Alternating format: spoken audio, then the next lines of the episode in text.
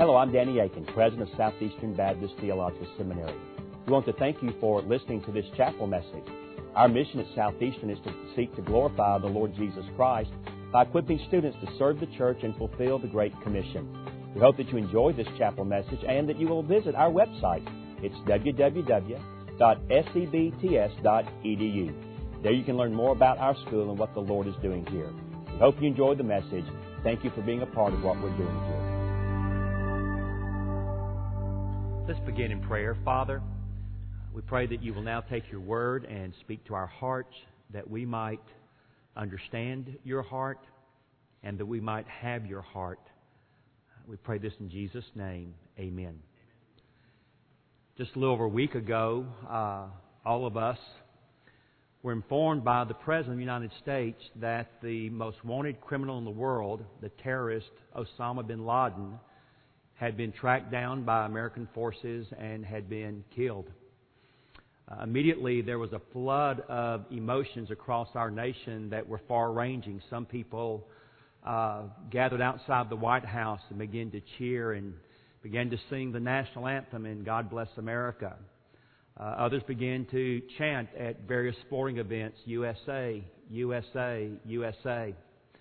Uh, many were relieved to know that uh, an individual who'd brought such heartache and pain was now gone, and so perhaps they would be able, and others would be able to sleep a little bit better at night. Uh, some were glad that he was dead and actually rejoiced in the thought that he was in hell. And indeed, some consigned him to the neighborhood that is now occupied by people like uh, Adolf Hitler and Stalin and Mao and Judas. Uh, others were flooded with emotions that took them back to what happened on 9 11.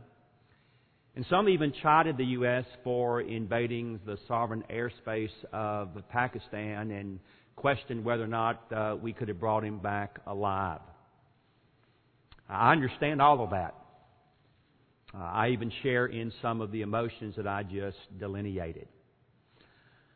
But imagine for just a moment that there was today a nation filled with Osama bin Ladens. And imagine that that nation was growing in power, uh, in influence, and that without any question at all, it posed a major threat to the United States of America. In fact, imagine that we find ourselves in decline uh, politically, economically, morally. Uh, and this nation, at least politically, is on the upswing so that it's, it's pretty clear that if they choose to come against us, we will probably be, no, it is certain that we will be defeated and subjugated to them. Then imagine that in His providence, God appears to you and He says to you, I'm going to wipe out that nation filled with Osama bin Ladens. I'm going to judge them because their evil and their wickedness is far beyond what I will tolerate any longer. And you begin on the inside to rejoice. Uh, maybe you'd begin to sing God Bless America and uh, you're excited to hear that no longer need you fear uh, this threat from without. But then God says, but uh, I take no delight in the death of sinners.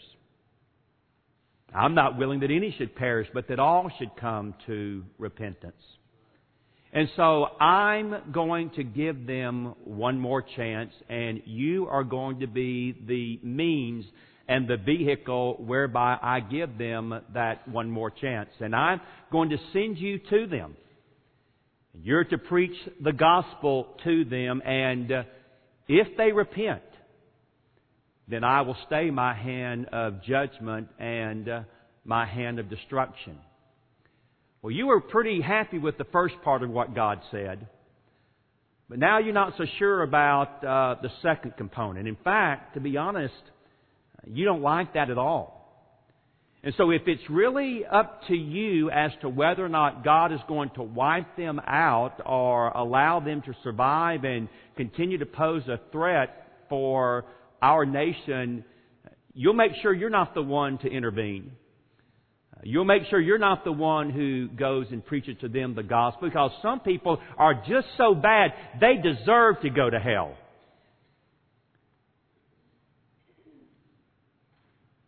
You don't. I don't.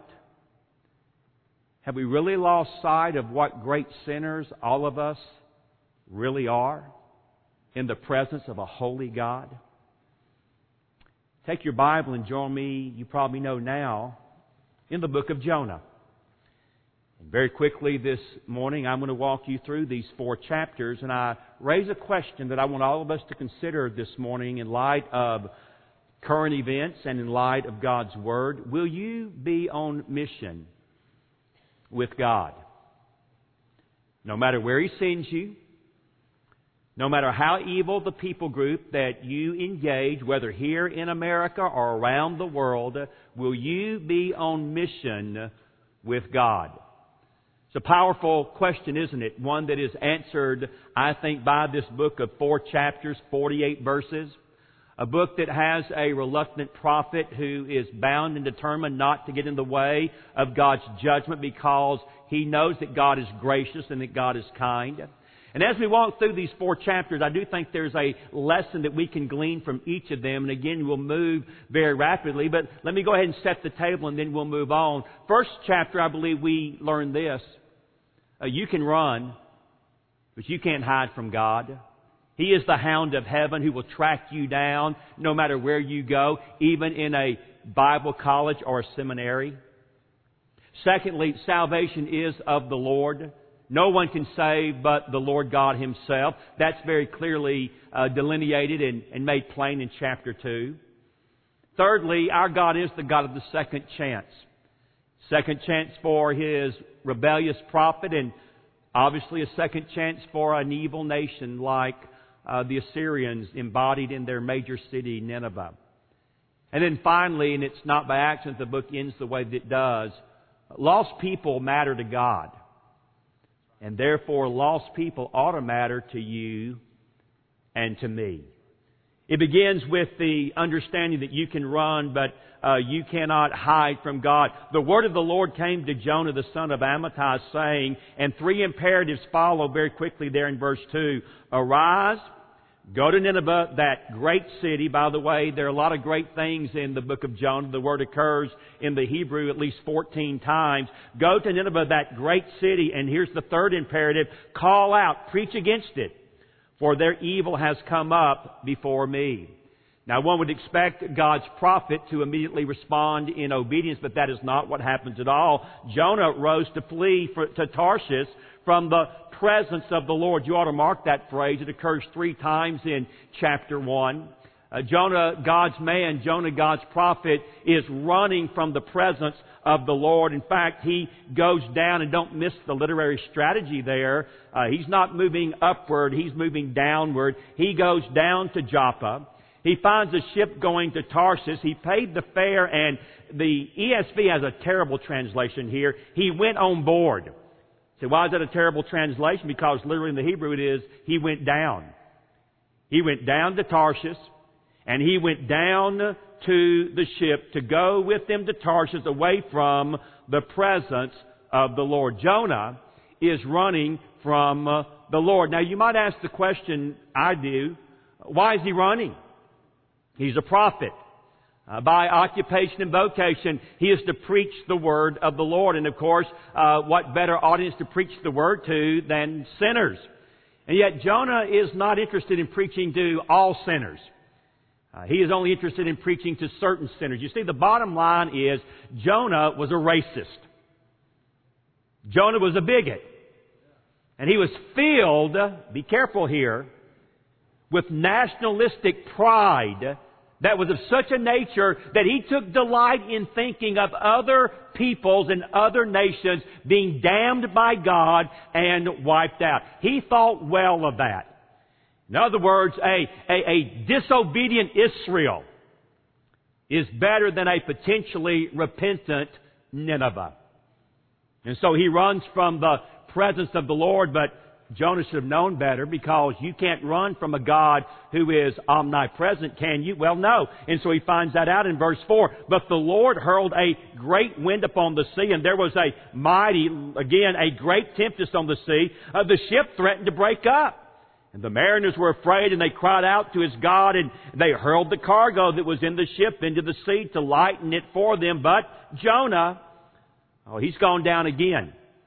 He's gone down into the inner part of the ship. He had lain down and he was fast asleep. The world is literally going to hell in a handbasket, and God's prophet is asleep, oblivious to all that is going on around him. Be very careful. In what we are called to do, we can sometimes so cocoon ourselves in our studies so uh, insulate ourselves from the real world. And again, uh, I, I, live in a context where that is always a massive, massive uh, obstacle that I have to overcome. That we become oblivious to the hurt and the sorrow and the pain and what sin is doing all around us. We're like Jonah. We're laying down somewhere fast asleep, oblivious to the billions who are perishing without even having an opportunity to hear the gospel. Well, Jonah went down to sleep, but God sends the captain, and he commands Jonah there in verse 6 Arise Call out to your God. We're calling out to all of ours. Let's try yours. Maybe He will uh, give a thought to us that we will not perish. But evidently that didn't cause the sea to become calm. And so verse 7, they said to one another, Come, let us cast lots. But being a good Baptist, Jonah was bound to lose where gambling took place. And of course, Proverbs chapter 16 verse 33 tells us that it is the Lord who determines the cast of the lot. And so we're not surprised that when they cast the lot to find out uh, upon whom the evil has come, uh, the lot fell on Jonah. He's been exposed. Uh, he now has to give an account. And so they pepper him very quickly there in verse 8 with five questions. They say to him, Tell us on whose account this evil has come upon us. Secondly, what is your occupation? Thirdly, where do you come from? Fourth, what is your country? And fifthly, of what people are you? And very interestingly, Jonah basically answers all the questions but one. What is your occupation? Because right now, Jonah doesn't really want to be reminded of or think about the fact that he is supposed to be the man of God who preaches the Word of God. And so, Jonah fesses up. Uh, I am a Hebrew, he says in verse 9. I fear Yahweh, the Elohim of heaven. He made the sea. He made the dry land, which is simply an idiomatic way of saying He made everything. And if He made everything, He has power over everything. And if He made everything, He's also everywhere present. And so then the men were exceedingly afraid and they said to Him, What is this that you have done? For now they knew that he was fleeing, third time in chapter 1, from the presence of the Lord because he had told them. Well, they appreciated his honesty, evidently. And so they said to him, What shall we do to you that the sea may become quiet for us? For the sea grew more and more tempestuous. And John again has a moment of conscience. And he says, Well, pick me up. Throw me into the sea, and the sea will quiet down for you. For I know it is because of me that this great tempest has come upon you. So the men, because they appreciate his honesty, begin to row hard to get back to dry land, but they could not. And the Lord caused the sea to grow more and more tempestuous against them, and therefore they called out to Yahweh and listened to their prayer. O Yahweh, let us not perish for this man's life, and lay not on us innocent blood for you. O Yahweh, have you done as it pleased you? So they picked up Jonah they hurled them into the sea, and the sea ceased from its raging. And the men, they feared the Lord exceedingly, and they offered a sacrifice to the Lord, and they made vows. Isn't it interesting? These pagan, Gentile sailors are more obedient to the promptings of the Lord than his Hebrew prophet. And we discover from Jonah chapter 1, you can run. You can run anywhere and everywhere.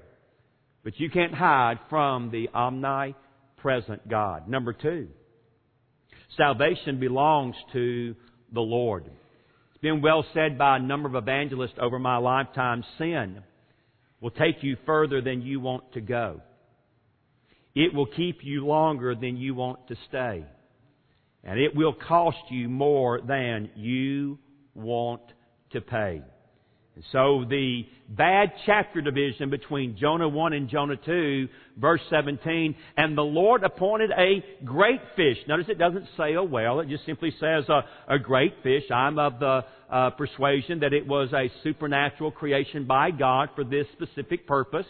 And so the Lord, and that by the way indicates also that I do believe that the story of Jonah is historical. I don't believe it's an allegory. I don't believe it's mythological. Uh, I, by the way, don't think it's a negotiable or an optional thing for those of us who take the Bible as God's inspired, infallible, and inerrant word. Ultimately, uh, it's not so much an issue of inerrancy as it is an issue of Christology.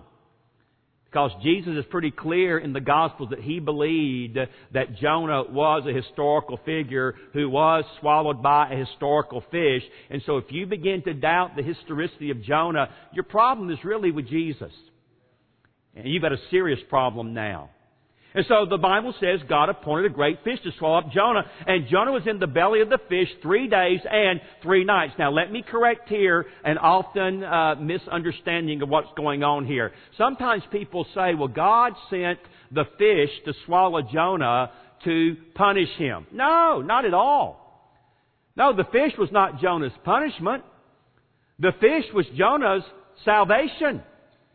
In fact, the fish was Jonah's transportation. I mean, he needed this yellowfin tuna to get him back to the dry land so he could make his way over to Nineveh. Furthermore, it was also for Jonah's education. You find out some things and you learn some things in the belly of a great fish you probably won't learn anywhere else. Been there? I have.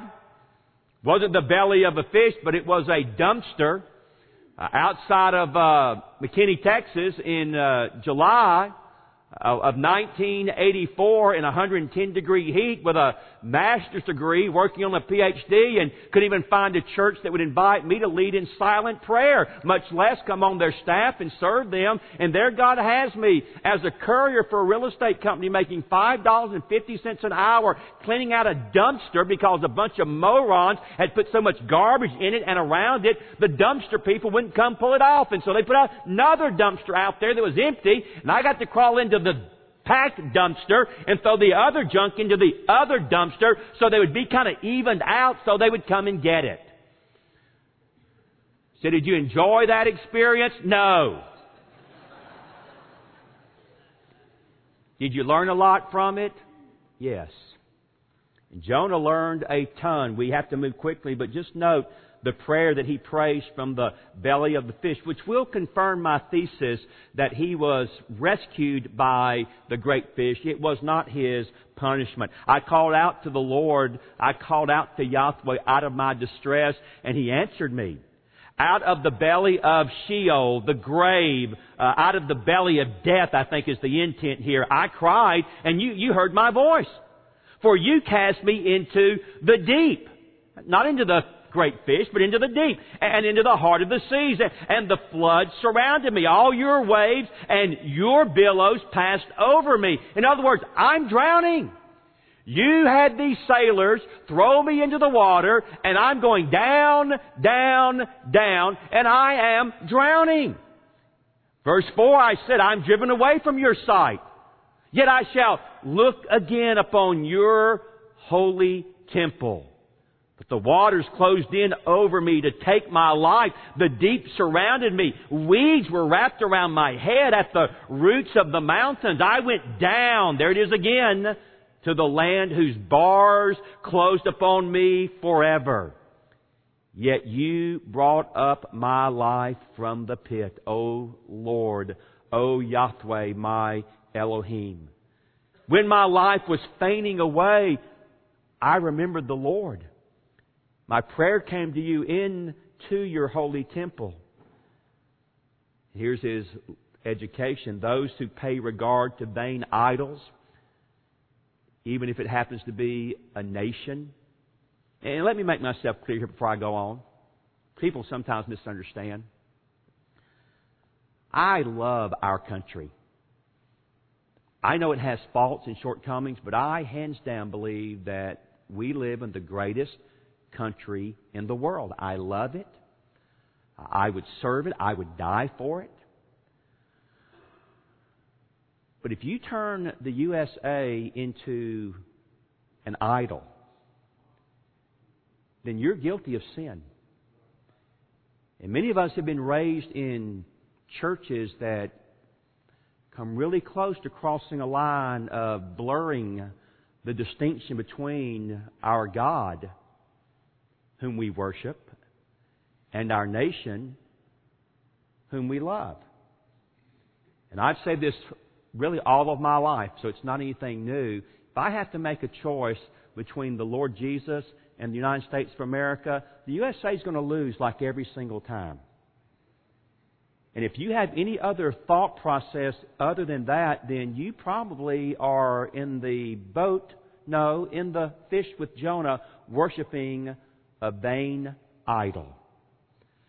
I do have more in common with my brother or sister who lives in Yemen than I do an atheist who votes Republican who lives in the U.S. Now, that's not popular in some of our churches in the Deep South, but we need to be confronted with our idols that we construct that blur whom we ultimately give our allegiance. Jonah makes it very clear here that he's learned from the Lord that those who pay regard to vain idols forsake their hope of hesed, of steadfast love.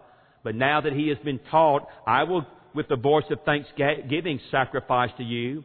Uh, what I have vowed, evidently he promised in the belly of the great fish, you, you, or at least in the ocean, you get me out of, from drowning and you get me back to dry land. Uh, I will go and preach to them. And so then you have this perhaps greatest statement in all the Bible, salvation belongs to the Lord.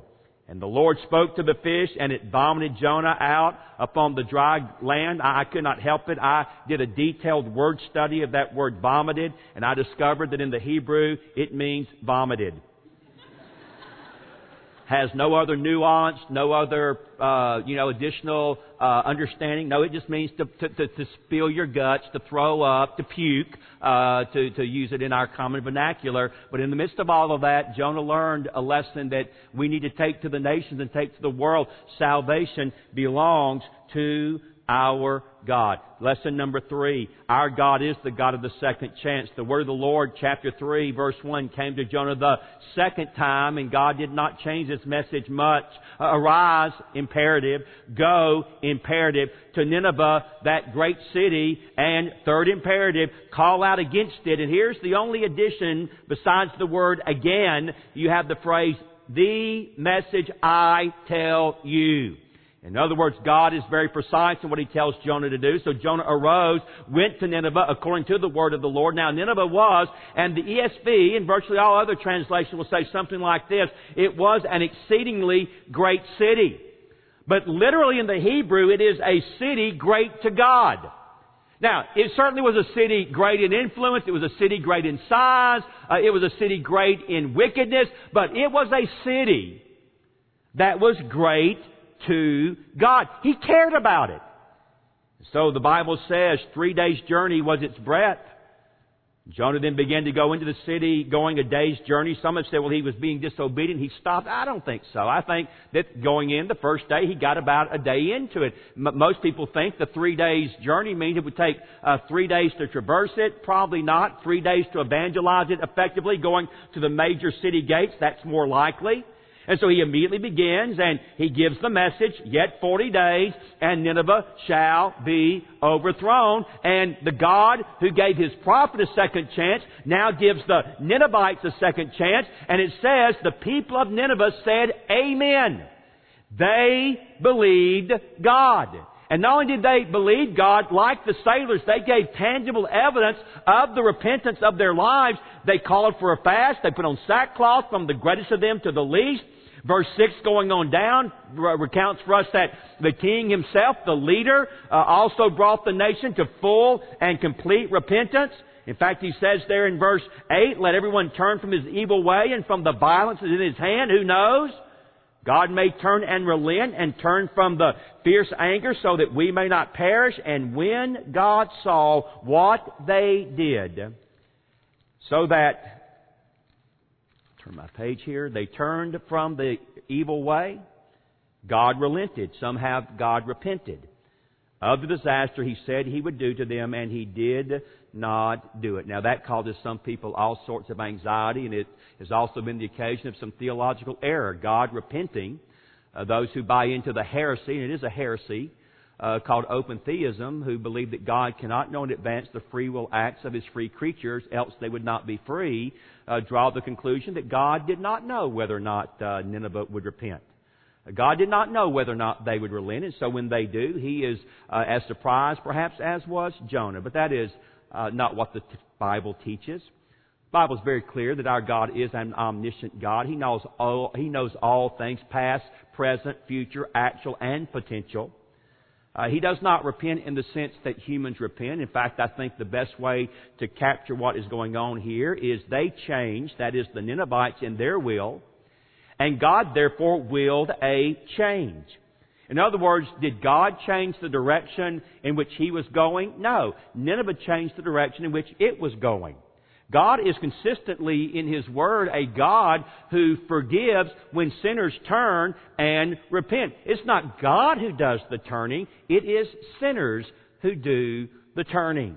And so because they have turned from their sin, God indeed relents and he does not destroy them and does not visit them with the disaster that he had said he would give, and therefore we learn that God is the God of the second chance. But finally and most importantly, we learn this. Lost people matter to God, and therefore lost people should matter to us. You would expect, given the fact that Jonah has just participated in perhaps the greatest revival in the history of the world, he would be elated. He would be celebrating. He would be excited, but no. His nationalistic, racist, bigoted heart. You see, Jonah's problem, hear me and hear me well. Jonah's problem was not of the head. Jonah had perfect theology.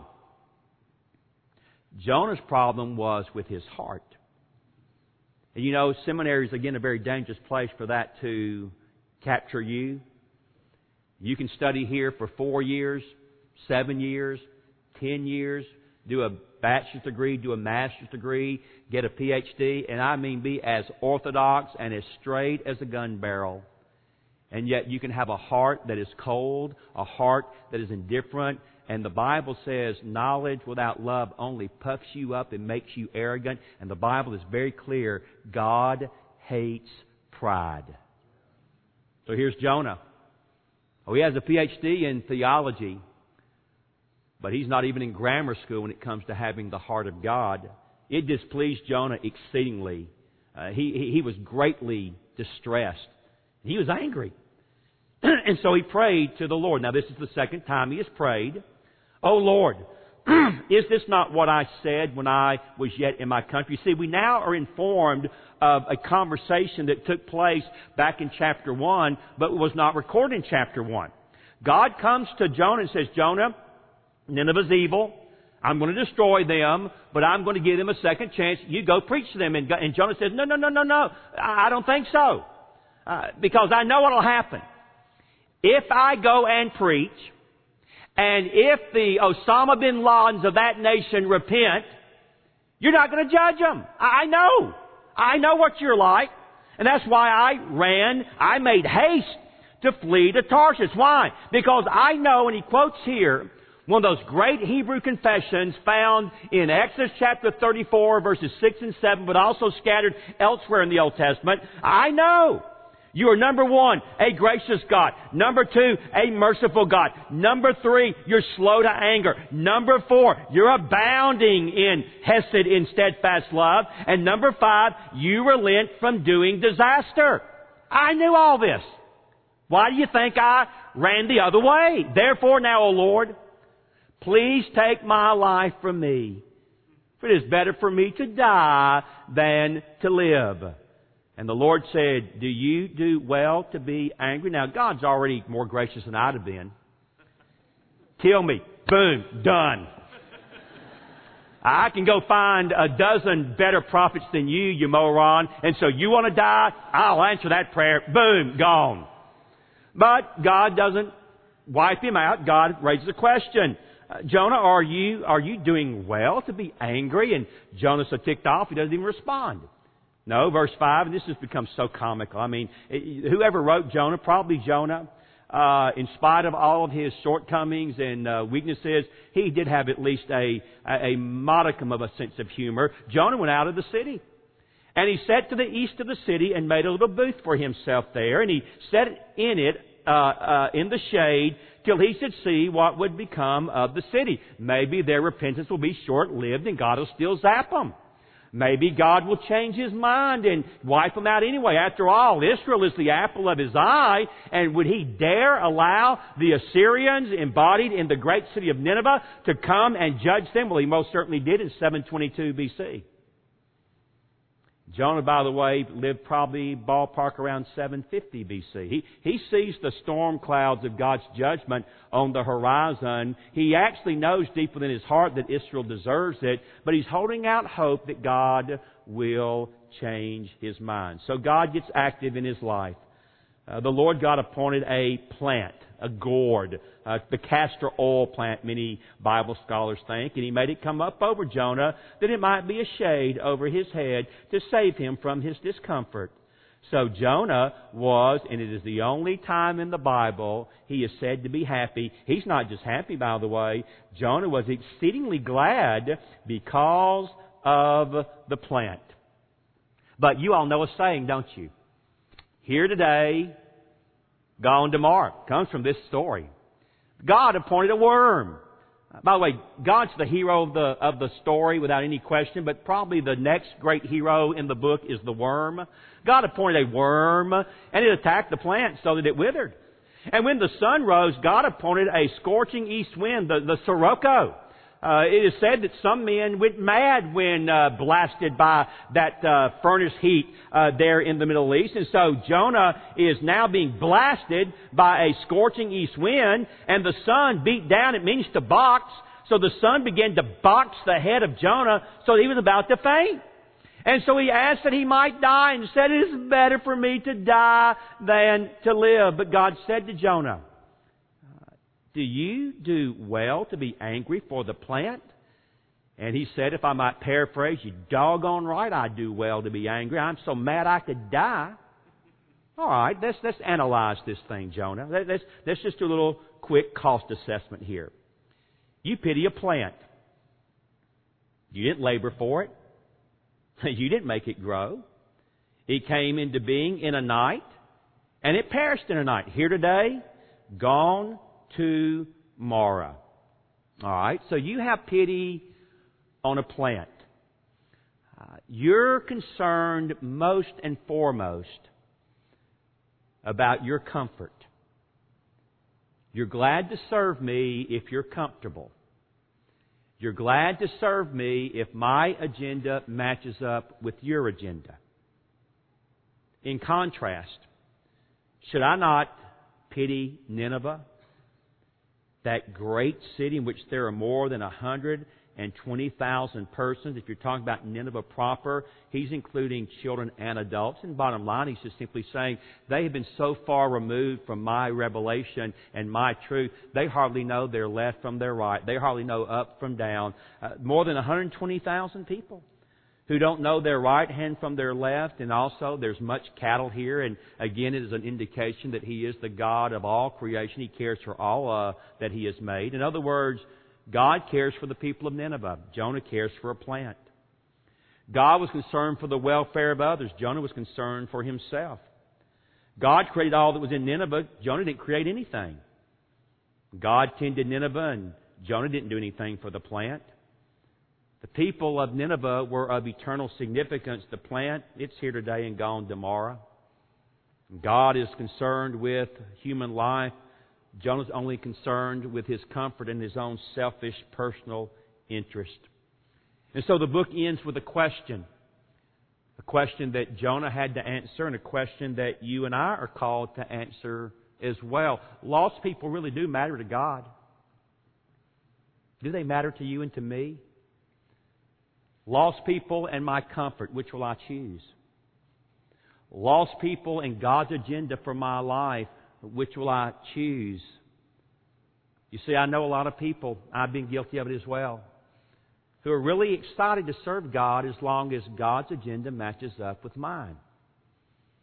But what if God's agenda for your life and my life surprises us, catches us off guard, throws a curveball at us that we were not expecting, and yet it's very, very, very, very, very clear. This is His will for my life. Are you really here today willing to give God a contract that you sign your name at the bottom and then you say, Lord, it's a blank page. You fill in the details. Anything less is simply inadequate in light of who He is and what He has done and the needs that we see all around us. He's not my hero theologically, but I do like his statement, Charles Finney. It is the great business on earth of every Christian to save souls. Now, if you are neglecting the main business of life, then just what are you living for? And the wonderful Methodist evangelist Sam Jones said it so well. If I had a thousand tongues, they should all talk of Christ. A thousand hands, they should all work for Christ. A thousand feet, I'd put them all in the service of Christ. So I ask you as I began, will you, will I, will we truly be on mission with God? Let's pray. Heavenly Father, every time I read the book of Jonah, I am convicted. Every time I study it, you prick my heart. Because, Lord, I recognize that deep within my heart, a heart that is deceptive and deceitful and evil, uh, there is a selfish Danny Akin. There is a Danny Akin who wants to be comfortable, a Danny Akin who wants to serve you, but wants to serve you in a way that I like and that I enjoy. Lord, I'd be a liar if I did not say that within my heart there are uh, evidences and traces of, of, of bigotry and racism. And Lord, I look at some people with a condescending air and look at them down my nose and sometimes can even for a moment rejoice in the thought of you getting them and judging them. But Lord, when I think in those kind of ways, it's a indictment of my heart. It's an indictment of how great a sinner I am and how great a Savior you are. And Lord, I guess I could look pretty good if I compare myself to an Osama bin Laden. But you've never called me to compare myself to him. You called me to compare myself to your Son. And now, Lord, I am just so undone. The, the, the, evil and the wickedness that resides in me is almost more than I can bear. And so I praise your name this morning that I don't have to bear it because you did in my stead. You took all my sin. You took all my wickedness. You took my bigotries and my racist tendencies and my arrogance and my pride, and you bore it at Calvary in my place. And so, therefore, Lord, I have nothing to boast in except the cross. And I need to walk humbly before you, thanking you, and out of gospel gratitude, pledging anew, Lord, I will go where you want me to go. I will serve where you want me to serve, and I will preach your word to those who need to hear about Jesus. Lord Jesus, may that be the heartbeat of every single one of us this day. I ask and pray this in Jesus' name. Amen. Thank you again for listening to this chapel message from Southeastern Baptist Theological Seminary. If you are thinking about theological education on the undergraduate or graduate level, including doctoral studies, we hope that you consider us. If you also find these chapel messages encouraging and a blessing to your walk with Christ, we hope that you will consider financially supporting Southeastern. Our graduates are literally serving the kingdom across this globe, working to carry the gospel of Jesus Christ to a lost and dying world. Your gifts will help to train more, and they will serve as a worthwhile investment in God's kingdom. You can find more information about attending Southeastern or supporting us financially at www.sebts.edu. We covet your prayers and trust that God will bless every good work you do for His glory. Thank you for joining us in our chapel services.